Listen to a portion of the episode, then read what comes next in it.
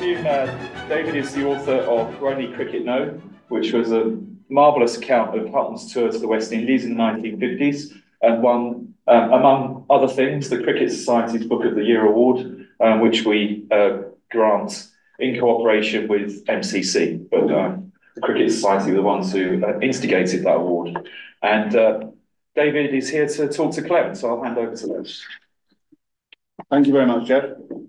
Um, it's a real pleasure and privilege to have been asked by Jeff um, to host this celebration of the work of Clem Seecharan Emeritus Professor of History at London Metropolitan University.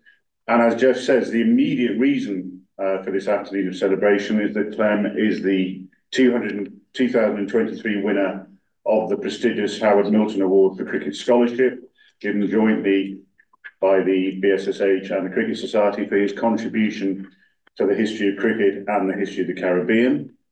Um, but this is by no means the first honour that has been conferred upon Clem. In 2003, he was awarded a certificate of distinction by the Guyana High Commission. He's received honorary degrees. He's given many keynote speeches, such as the Tim Hector, Walter Rodney, and Frank Worrell Memorial Lectures. And those attending the talk in person will see on the handout, uh, I prepared just to give a flavour of his body of work, that his books have won two very important literary prizes. Now, I know I've been greatly influenced by Clem's writing, and there are several people in the audience today who would say the same. Simon Lister's here, the author of the seminal Fire in Babylon, and he describes Clem as the finest interpreter of West Indies cricket writing today. Two former England captains, Mike Brearley and Mike Atherton, have hailed his ongoing history of cricket in Guyana as superb and unique. There's a great breadth, depth, and humanity to what Clem has done. To use a Guyanese word, uh, it's a cook-up of the library and the rum shop, the classroom and the cricket pavilion. And what better time to discuss history and cricket with a man from Berbice, just after a man from Berbice has so rejuvenated West Indian cricket. So could I ask and maybe we could start there, Clem, because I know distance is a relative. Uh, before, oh, sorry, God. Before you start, David, um, let me say that I would like to thank the um, Cricket Society and the British Society of Sports History for giving me this prestigious award. Um, because as you know, those books, if I had to rely on those books to earn me a living, I end up in a poor house.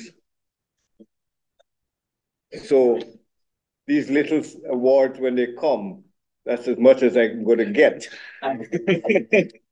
so I'm very grateful for this, and it's a tremendous honor. Thank you. Yes.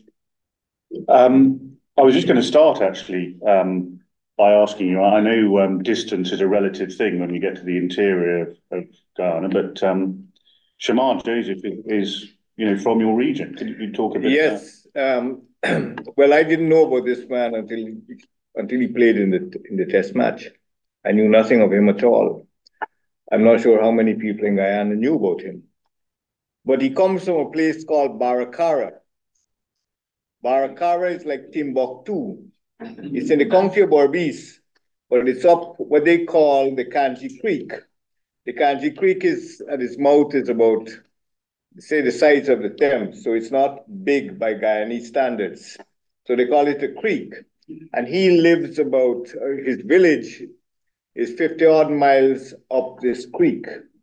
So it was totally isolated. I said it made the best bush rum in the country, illegal rum, because you had no policeman anywhere within that place, at least 20 miles, the nearest police station.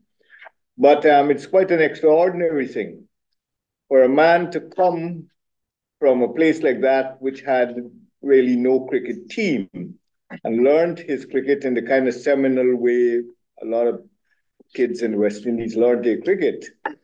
Um, but he was very fortunate that he was able to move uh, initially to New Amsterdam, which is the main town in Berbice, and that gave him access to the facilities that have been promoted by the Berbice Cricket Board which is one of the most vibrant boards in the whole of the West Indies.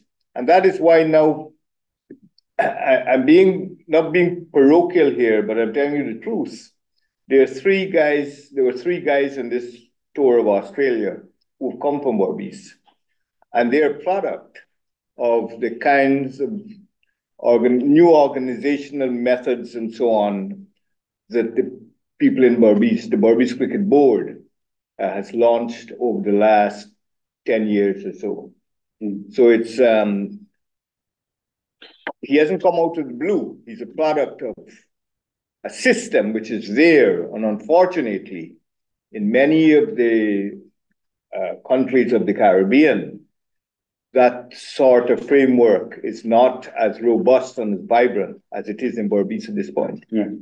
And we'll come on to the great cricketing tradition there as we go on. But I, I wanted, in the first sort of part of this chat, to talk about your formation, both sort of environmental and um, intellectual. It seems to me there are sort of three parts to that um, formation.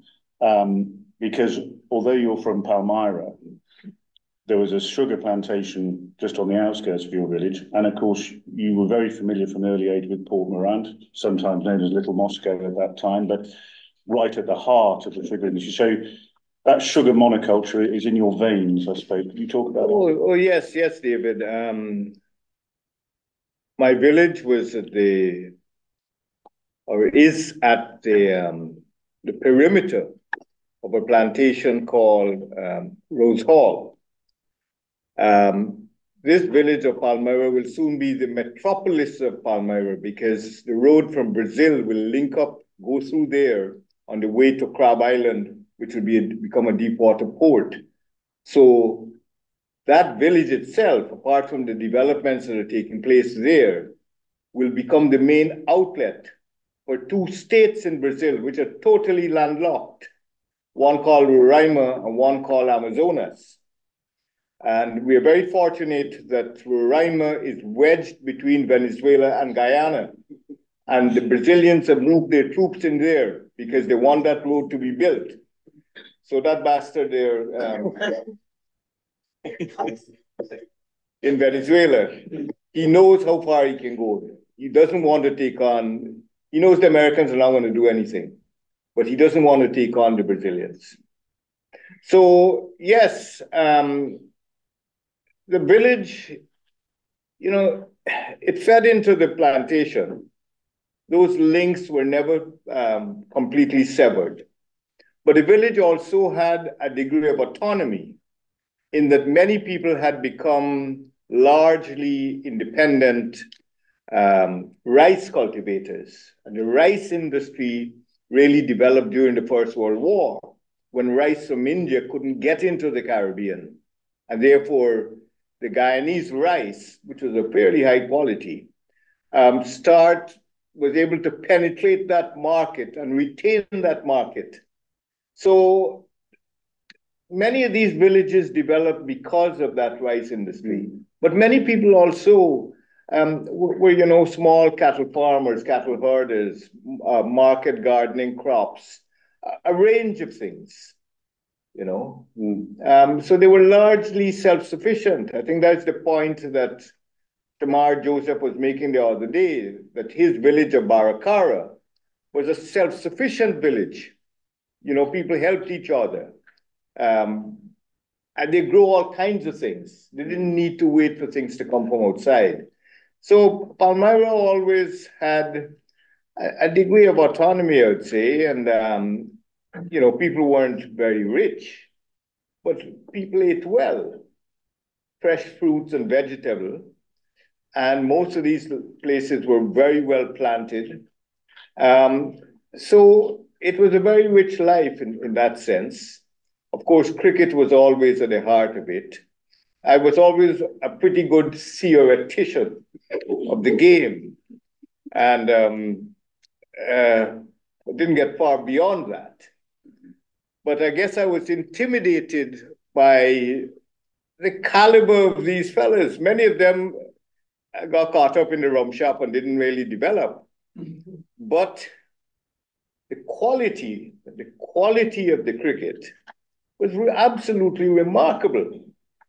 So while these guys didn't get to play for, for British Guyana or didn't get to play for the West Indies, many were able to play for the County of Berbice. Or even if they didn't play for the County of Berbice, we had a very vibrant, that's gone. We had a very vibrant first division cricket called the Davson Cup. And the Davson Cup was the instrument through which people like Basil Butcher and Rohan Kanhai and Joe Solomon and all these guys came to the fore.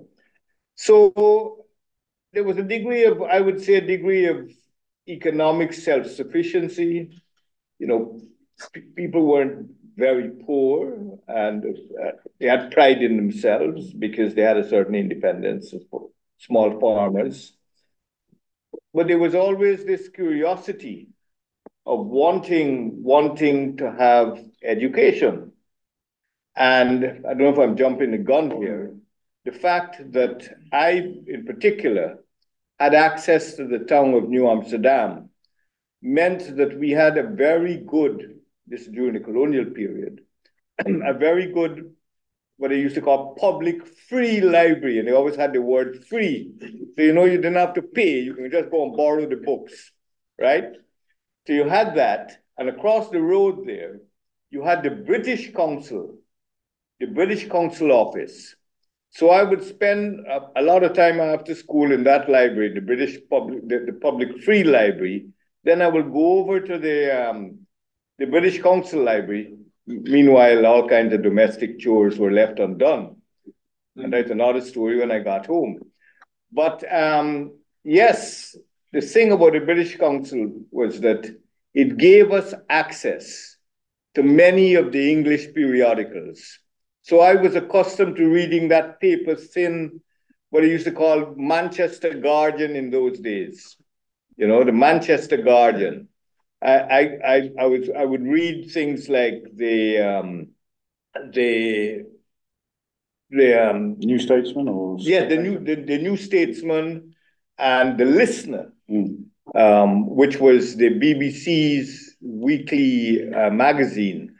So there was that there was that curiosity all the time, and of course at the British at the Public Free Library, we'd have these books on cricket um, because they always make sure they got a copy of a book written by a ghost written or whatever on West Indian cricketers. In fact, that's the place where I first discovered uh, and the first edition of um, CLR James's masterpiece. It wasn't seen as a masterpiece, then nobody knew about it. But I read the thing, and I'm sorry I didn't teeth it at the time. Oh, we rich now. And the thing I, I used to smell this thing, you know, the thing was so yeah, you, before you before you read it, yeah. you gotta sample the thing first, right? And um, man, it was like a whole new world opening to you, you know. Yeah. We'll come on to James. Could we just mention actually one other um, great British institution? I mean, the listener, I think, was a fantastic yep. magazine. But of course, the BBC World Service as well, in that you not only would have heard the commentaries of John Arlott, but also yes. a whole range of programs that, that presumably helped yep. in your intellectual formation. Yeah, very much so. Yes, because um, I think from about 1957, we start to get ball by ball commentary on the overseas tours. Um, so we could listen to those. I think the first time I started to listen would have been 66 to 1, starting from the first test match that Frank Worrell captain, which was the tight test. And we got ball by ball commentary from Australia and there were, were three outstanding commentators that the Australians had at the time. Um, a man named Johnny Moyes, who wrote a lot of cricket books as well. Um, Alan McGilvray, another outstanding commentator. And I'll tell you a story about Tony, Tony Cozier. Um, I got to know Tony very well in his last years, and he said he was greatly influenced by Alan, Alan McGilvray. And, um, you know, so this thing was alive. Mm. But we didn't have the images. But that made us better followers of the game in a way because you had to imagine these things. Mm. And we'd work it out. We knew the field positions and we could understand why, for instance, if Lance Gibbs was bowling, and Lance had a way, he'd get a few break, a few, and then he'd get a really fast one, which was almost fast medium, which would come straight on. And what Worrell would do, he said, look, and the guys in the village would say, the older guys would say, you hear, Worrell moving up the man to silly mid on or something. Lance gonna push one straight to let you go forward now. That sort of thing. Going for LBW, um, because you may want to go back. And all of these things we were able to to learn, to understand. Many of us were um, very sophisticated listeners and followers of the game. Yes. Um, the game is not the same without McGilvray, is it? But um. I just wanted to ask you. But that's the name of his one of his yes. books. Um, I think it was the slogan they used when Packer took the ah took the Test cricket away. Right. Yes. I, so that I think gives us a sense of of your lifelong love of cricket. Could I just ask you one more question about your home village before we're going to actually see an example of Clem as a performance artist in a, in a, in a second. But um, obviously, the other great thing, interest of yours, I think that that has been part of so many of your books, is is the history of indenture and, and the heritage of the people who came to what was then British Guyana. And you write very interestingly in an essay on V.S. Naipaul about the differences between him as a Brahmin and you know your own Ahir heritage. Um, you know, presumably that coming from a cattle rearing family sparked your interest in, in you know your heritage from an early age? Uh, yes, but what I didn't realize at the time when I was writing a lot of this stuff um, was that this, in spite of the fact that the cattle is so revered, I thought the cattle herders and so on would be equally revered. No, no, no.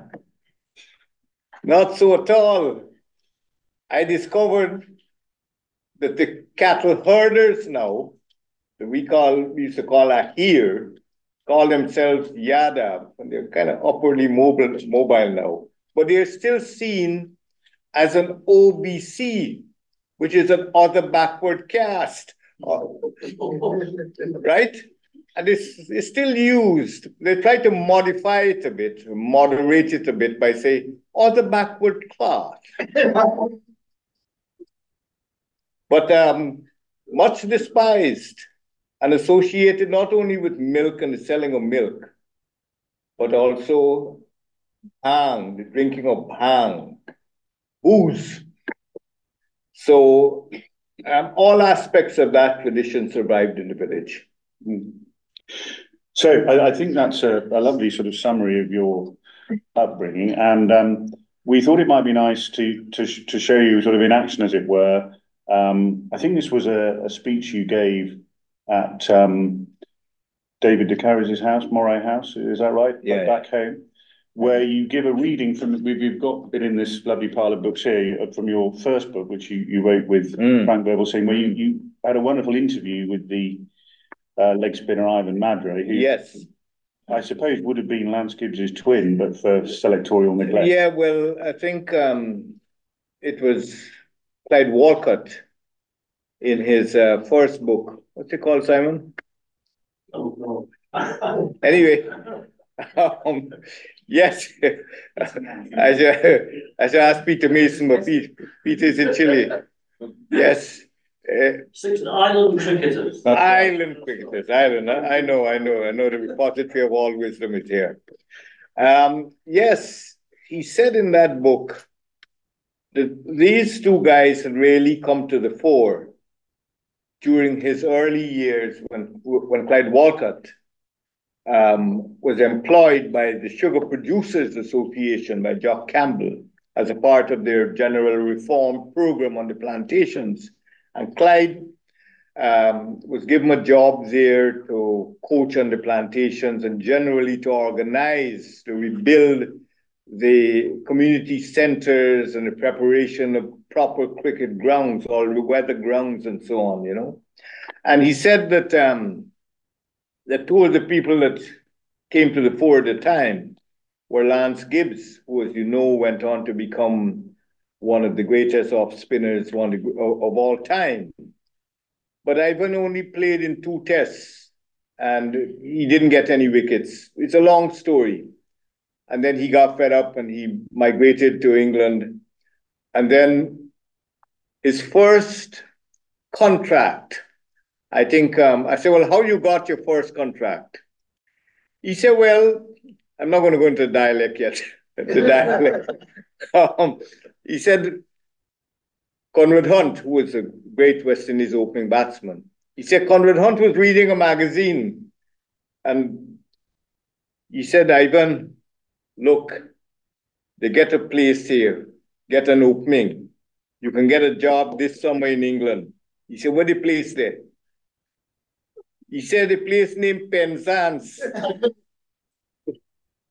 he had no idea what Penzance in Cornwall, right? So Somebody said, how? He said, oh, Clemby. Oh, when we come out the plane, the place, place cold like grass. place call, call, call. He said, this train of God, the train of God, the train of God, now come to an end. He said, when we come out there, the place so dismal. He said, where they ask me, then send me here.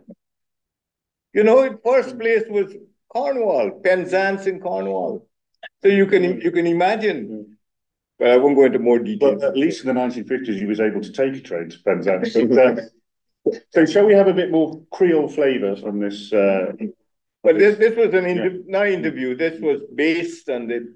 I'm reading here from an interview I did with him on the second and third of November, 1988.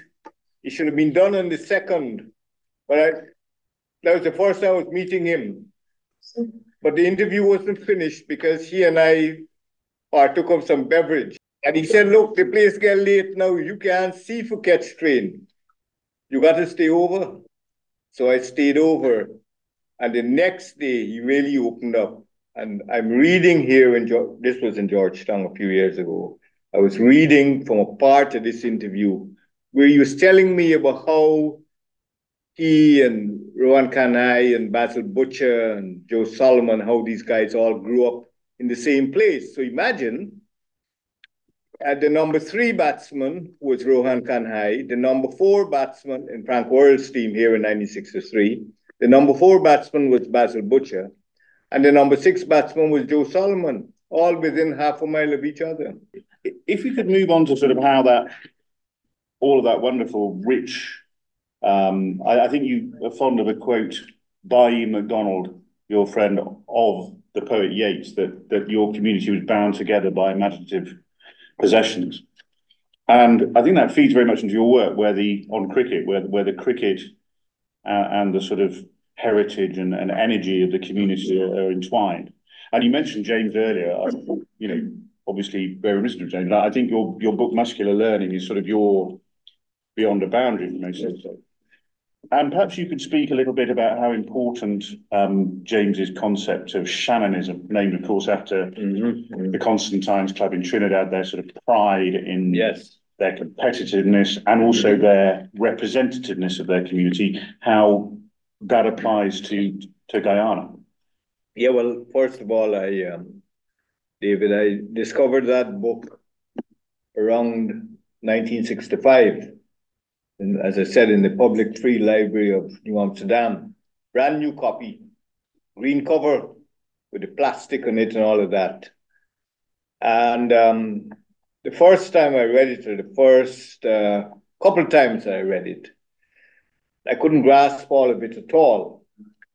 Some of it is quite technical and so on. Um, but I knew from the beginning that here was something that was very important. And I think I got out of it immediately.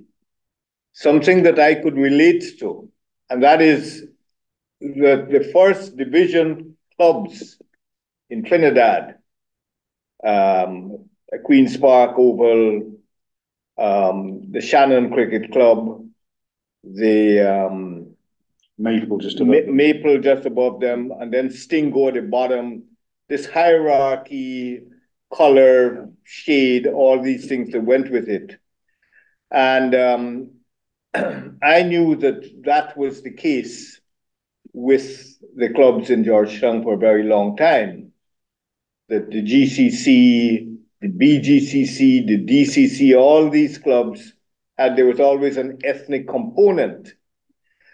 Um, and I think I got from the beginning that although James didn't join the Shannon Club, which was the club of the black lower middle class that included people like um, Larry Constantine and the St. Hill brothers, who were very famous cricketers in, the, in Trinidad in the 1920s and 30s.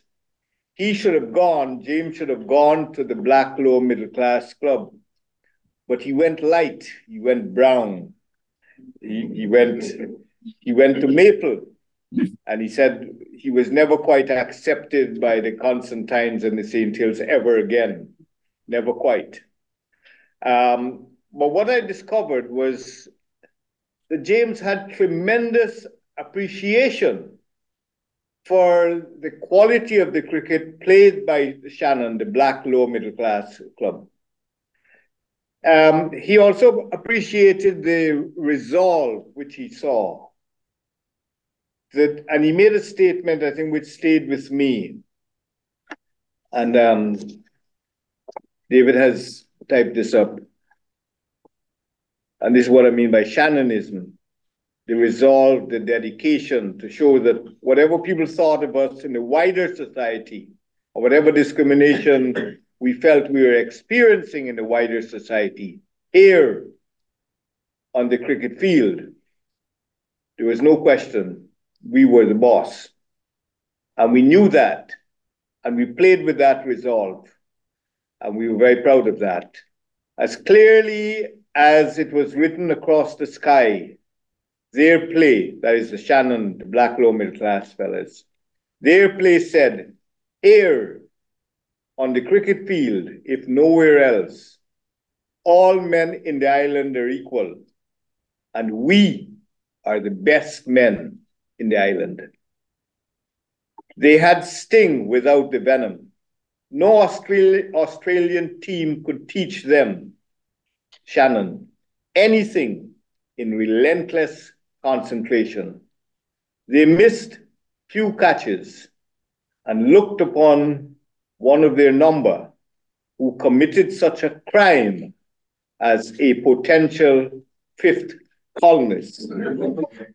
and I think one could take that beyond Trinidad, that several of these clubs of um, people of the darker clubs that they really realized that, look, we were playing against all these guys with whom we could never really socialize. They would not invite us to their homes. We wouldn't go and have a drink with them, so on. But this was one arena, one sphere where we could demonstrate not only that we were equal, but that we were superior and I think it's James's argument because he takes that beyond the Trinidad of the 1920s and the 1930s. James came here in 1932 and never went back again until 1960, 1958. But he saw that resolve in many of the players, especially the black players.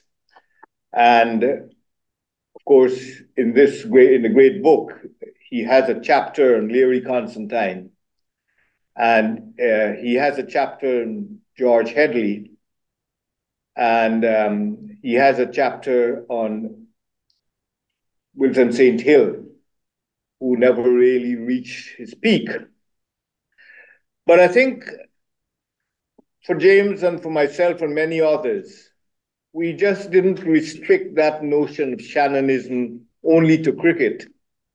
That we saw this as something that gave us the resolve, the self belief, the continuity of focus to try to excel in whatever we did.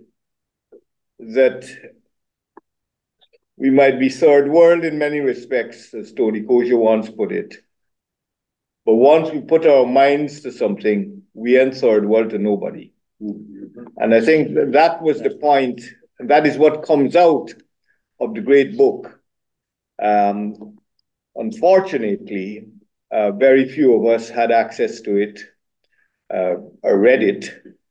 And um, although it's now a world famous book, uh, especially in cricketing countries, I think many of our people um, in Trinidad and Guyana and Jamaica and so on still haven't, haven't read it. And that, that that's a book that should be studied in the schools. I, I told one of the ministers the other day about this, and he, he made a note of it. And Yes. after he walked away, he left it on the table. I mean, it's such a new, and of course, your book is very nuanced book, which we probably won't have time to go into all the detail of it today, in that you show that the, the, the maple element, if you like, you know, was extremely important, you know, in the early development of cricket. But certainly when I was thinking about um, Len Hutton, for example, Shannonism seemed to me also to perfectly encapsulate the attitude of Yorkshire professionals in the 1930s. And of course, another major aspect of your work is I think you apply that concept of Shannonism to Port Morant. And clearly, this, you mentioned all the great cricketers who came from there, but clearly the central figure is Kanhai, who is the subject, I think, unsurprisingly, of three great poems by John Agard, David Dabydeen, and um, Ian, your friend Ian McDonald. And clearly, Kanhai, in parallel with Jagan, I suppose, was was your Constantine. Would that be fair to say? Yes, because um, you know I started to follow his career virtually from the from the beginning, and he was a, a, a remarkable um, cricketer because he had a flair and a style even from those days, um, which nobody could emulate really. He was in a different class. Um, but I think I could speak to a, a wider issue here, and that is th- this particular plantation also produced um, Cheddi Jagan, who was the Marxist leader of the People's Progressive Party. Um, so apart from the cricketers and Cheddi Jagan, the political leader, became the president of Guyana and so on. There were many people in the field of education. There were many people who became involved in the lower level of the colonial civil service. There were many entrepreneurs, business people. It was quite a, a remarkable uh, plantation. It was an extraordinary plantation because not all plantations were the same. There were many where conditions were abominable, where the old ranges were still there, uh, the lodges, um, and um, you know, they lasted until Jock Campbell got a Commonwealth Sugar Agreement. That's another story. But the important thing here was that this plantation was not owned by one of the big companies. It was known by Booker. It was known by Sandbach Parker. It was known by Davson, or those big companies that own sugar plantations on the Guyana coast, the British Guyana coast. It was owned privately by two, what they used to call Anglo-Indian brothers, people who were in the Indian Army at senior level of the Indian Army. But they were absentee owners. But the manager of the plantation was a man named J.C. Gibson. And as Jock Campbell told me, he said he was an excellent administrator because he realized that if he made small reforms on the plantations, if he gave people little, they may ask for more, but there is no question at all that many of the people start to feel that they genuinely belong to the plantation. I'll give you a few examples. What he did was he put aside, he apportioned a portion of the plantation so that the people could grow rice, cultivate rice. Now, he didn't give them enough land to make them independent. He didn't want them to be independent of the plantation.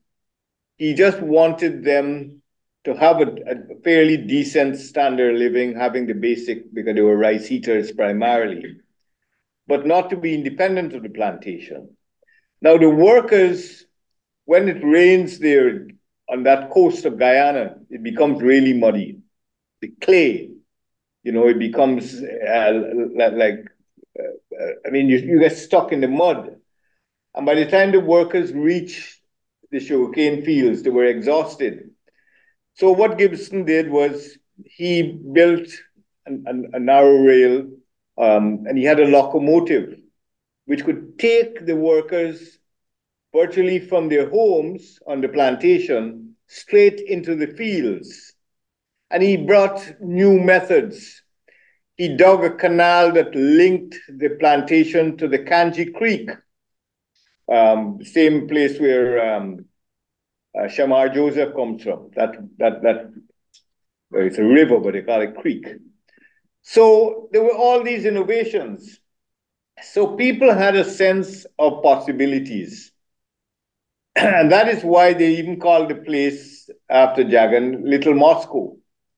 Many journalists went after the British suspended the constitution in 1953, went to Port Morant, and they baptized it Little Moscow because they thought that there was something quite bolshy, a bit revolutionary about these people, the way they talk, the way they felt about themselves.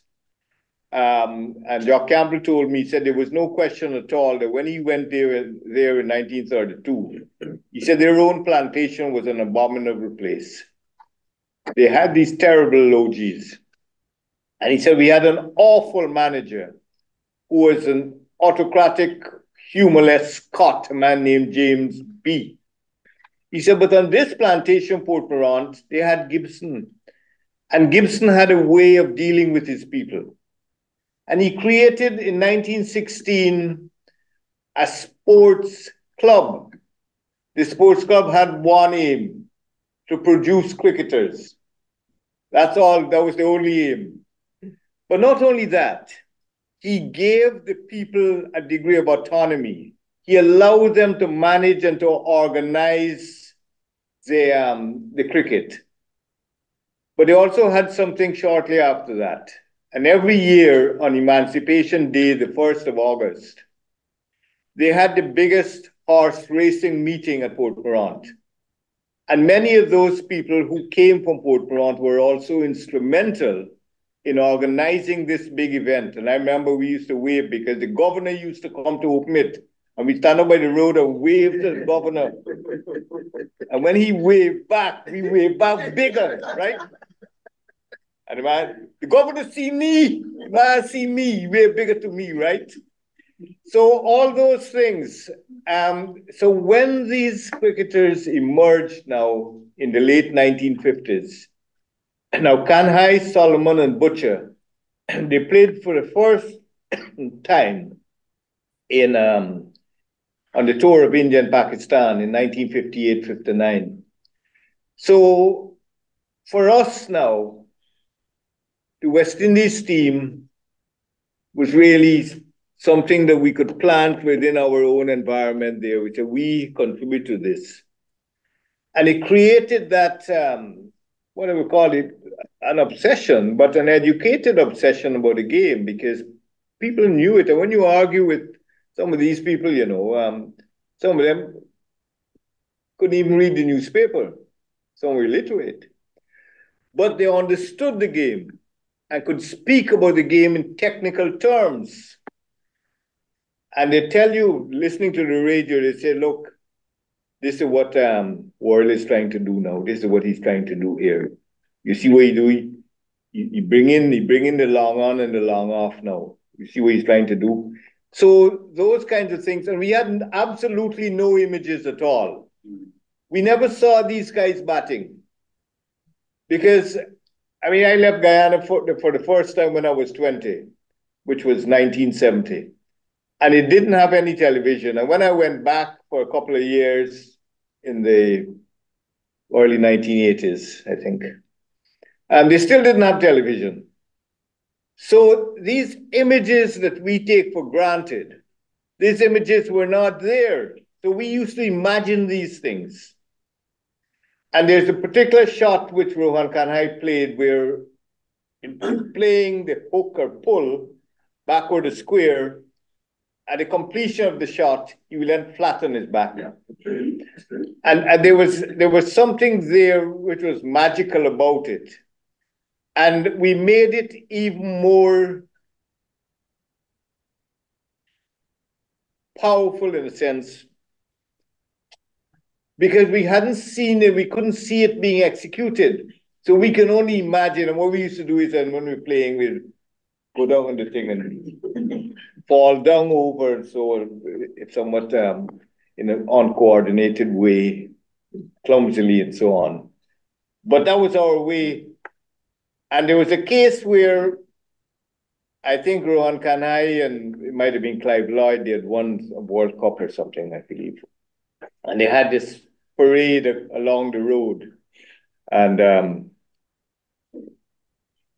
there was a chap, they used to call him Agile. He was very, very good when we played bumper ball, softball, excellent.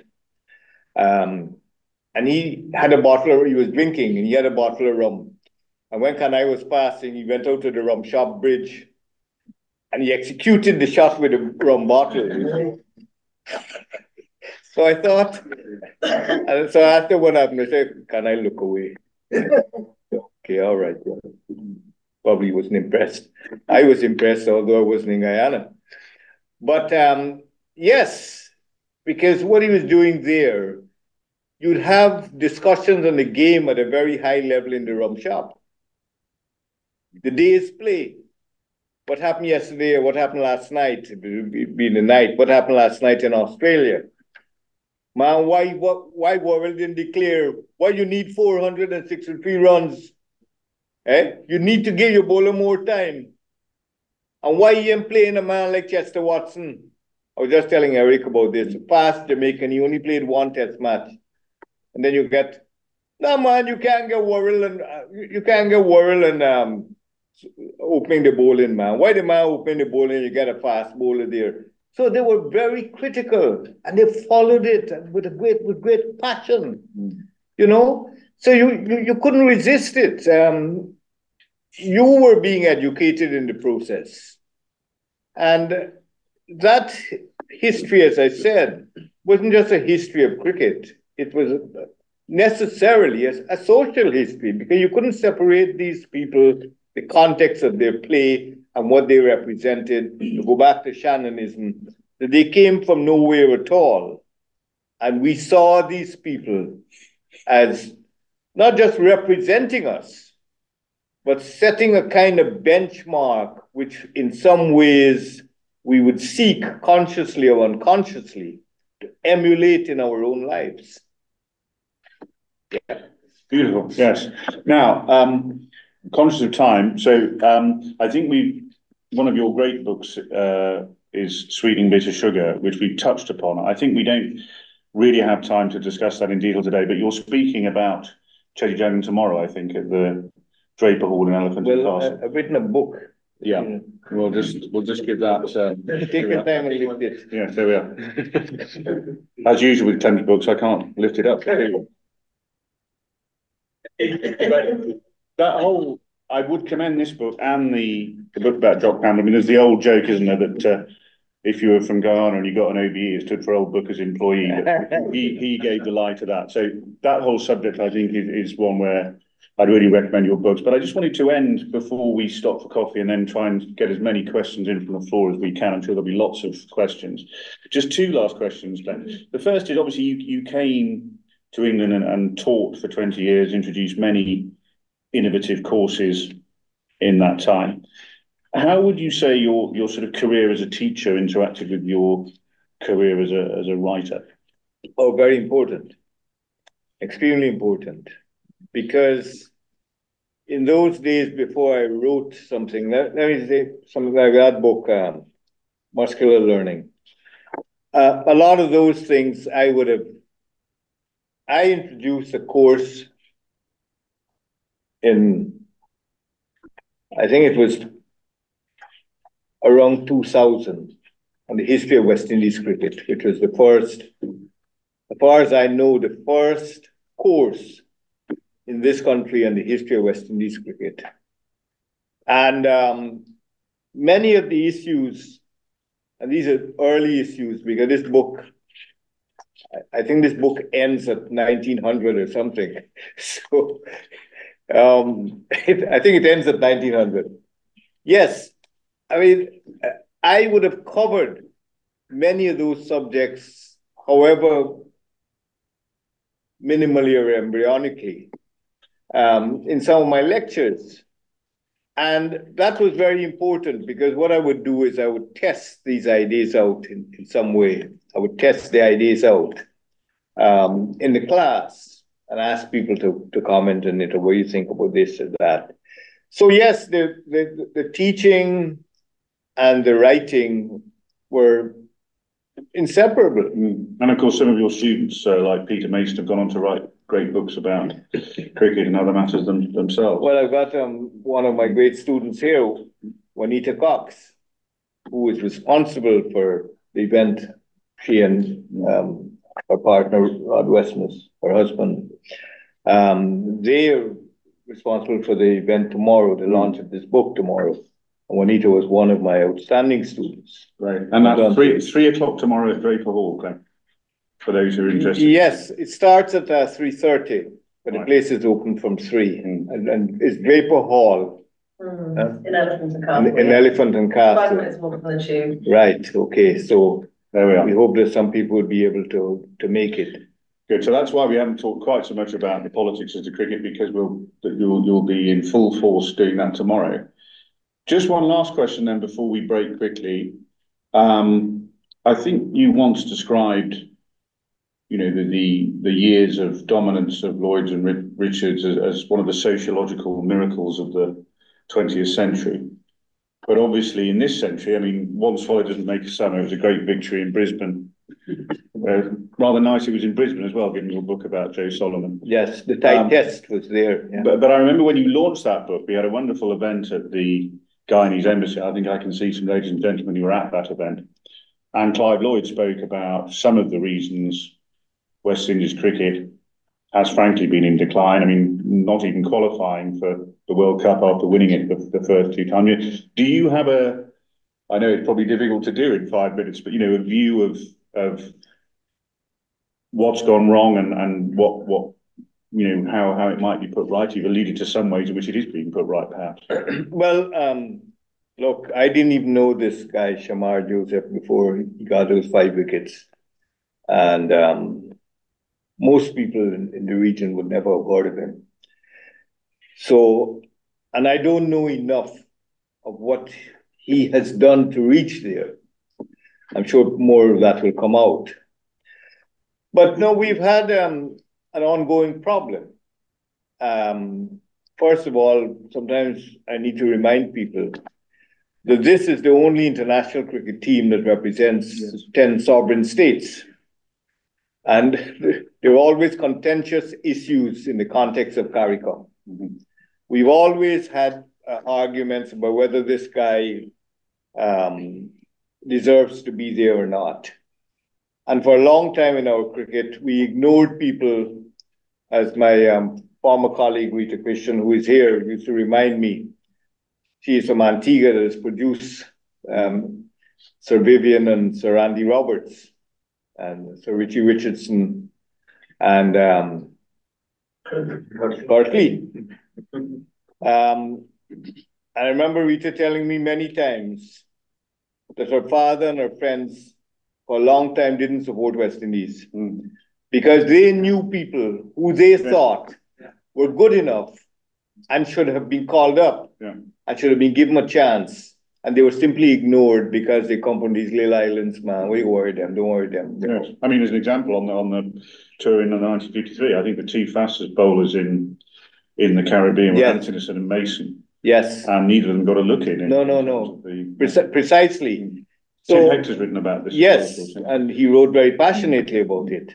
But um, that is an indication of the sort of problems that we've, we've had.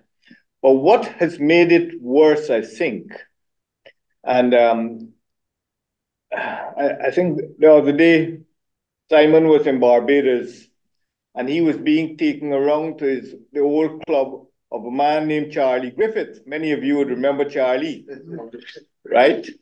And Charlie was taking him around and he was making a comment or something to the effect that, look, this is the quality of the place now. This is the quality of the cricket. And I would say the same thing. Let's take um, Guyana specifically because I know more about Guyana. And all those great clubs, which I've written about in those two volumes of History of Cricket in Guyana, hand in hand history of cricket in Guyana, all those two volumes, all those great clubs virtually disintegrated. If you go to the old Bourda ground now, you feel like you're at a, a rum shop, broke up, you know, the place, all the thing. I stood up with Lance Gibbs mm. in the pavilion there. He said, boy, look at this thing. Look at look what this place become.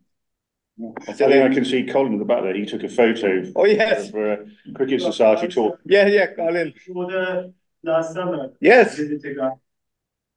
I was astonished at how the place had been left for wreck and ruin. Yes. And I just walked into this place. I, I you know, first time in Guyana for nine years. And when I go to I do as much as I can in three weeks. And I wandered around Bourda, I always do, uh, and people look to me as if, why, why, why is this guy so curious? why is it not Going into the dressing room, looking at the. You come from outside, man. Wandering around. Fast. And no, nobody, nobody really cared. Nobody had a sense of history and understanding. No. No. And that's a problem that we have in Guyana and also in other parts of the group. Well, the same thing with Clive Lloyd's club, the DCC, the club where Clive and Lance, his cousin, they were cousins, two sisters, uh, sons. Um, when, when you go to these places today, you say, my God, given the history of these places, the players they've produced in the past, same thing in Berbice. When you go to these grounds, the, the, there was a place called the Mental Hospital Ground, where I kind of grew up and saw many of the outstanding players who went on to play for British Guyana and the West Indies, including my old friend Fredo, Roy Fredericks, and other guys, you know. And when you go to the place now, the Canje Creek, same Canje Creek up where um, the man from Baracara is from. The man from Baracara is from. Um, that Canje Creek has flowed over into the cricket ground now and it has transformed the vegetation into a very fertile swamp. so I think this is the sort of thing.